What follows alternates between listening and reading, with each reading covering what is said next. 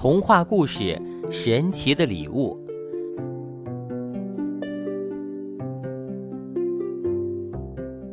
在一个村子里，住着一个快乐的男孩，人人都喜欢他。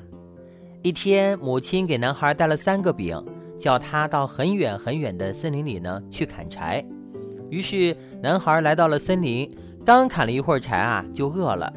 他坐在一棵大树下，拿出饼，大声说：“嗯，我饿死了，我要吃两个，第三个等会儿再吃。”刚巧在这棵大树的树洞里呢，住着三个胆小的鬼，他们听到男孩的话呢。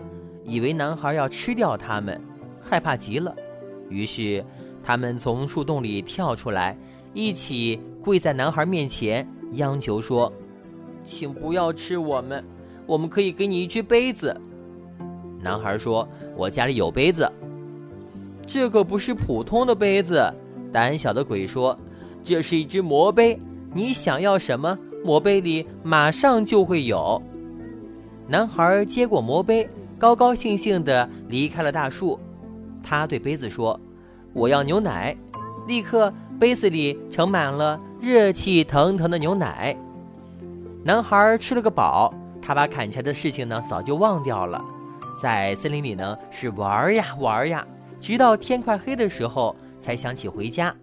他跑出森林，经过一座草屋，草屋旁坐着一个老太婆。老太婆问男孩：“孩子。”你从哪里来？要到哪里去呀？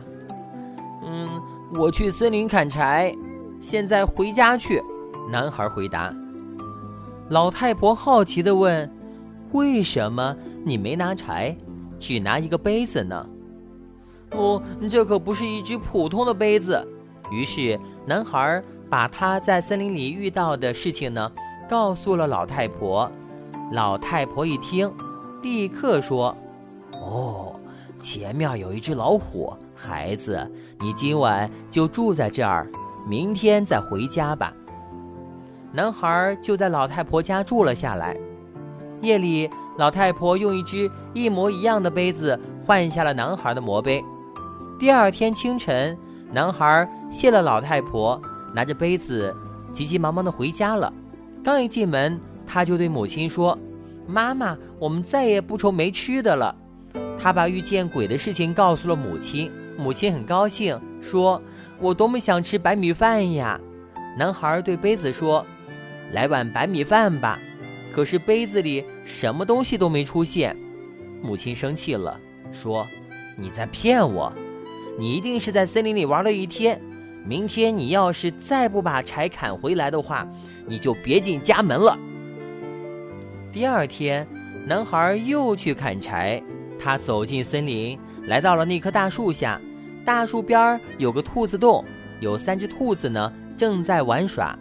男孩叫道：“我要抓住他们三个，放在火里烧，那味道一定美极了。”躲在树洞里的鬼听见了男孩的话，害怕极了。他们跳出来央求男孩说：“嗯嗯，不要烧死我们吧！我们给你一根魔鞭，您只要一挥一下。”就会出现一群水牛。男孩很高兴，他离开大树，忘记了砍柴的事情。他在森林里呢，一直玩到天黑，才想起回家。当他跑过老太婆的草屋旁时，老太婆又叫住了他：“喂，前面有只狼，在我家住一夜再走吧。”老太婆说。男孩住了下来，他把磨鞭的事情呢，告诉了老太婆。老太婆夜里用一根一模一样的鞭子换下了磨鞭。第二天，男孩回到家里，母亲见他又没有去砍柴，非常生气。男孩对母亲说：“妈妈，你不要生气了，这是一根魔鞭，只要挥一下，就会出现一群水牛。”说完，男孩就挥了挥鞭子，可是什么也没有出现。你又在骗人了，母亲叫道。马上去砍柴。男孩只好又回到森林中去了。他来到了那棵大树前，发现草地上呢有三个浆果，就大声说：“一共只有三个，我不知道怎么吃才好。”是一下子吃，还是一个一个的吃呢？树洞里的鬼听见了男孩的话呢，害怕极了，一起出来跪在男孩的面前，央求说：“嗯，请你把这条绳子拿去，饶了我们吧。”男孩说：“我要这绳子有什么用呢？我砍柴有自己的绳子呢。”这不是普通的绳子，胆小鬼说：“坏人只要碰到它，马上就会被捆起来的。”男孩拿起了魔绳。离开了大树，这回他没忘记砍柴的事情。他砍了一大捆柴，背在背上回家了。他经过了老太婆的家，又被他叫住了。前面有一只发了疯的大象，在这里住一夜再走吧。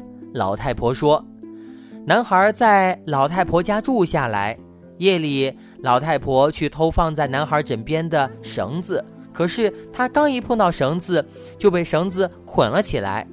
男孩醒了，他一看见被捆的老太婆，马上就明白了，是他偷了他的杯子和鞭子。老太婆说：“请放了我吧。你不把杯子和鞭子还给我，就把你一直捆着。”男孩说。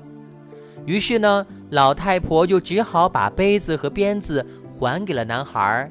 男孩拿着三件宝贝，高高兴兴的回家了。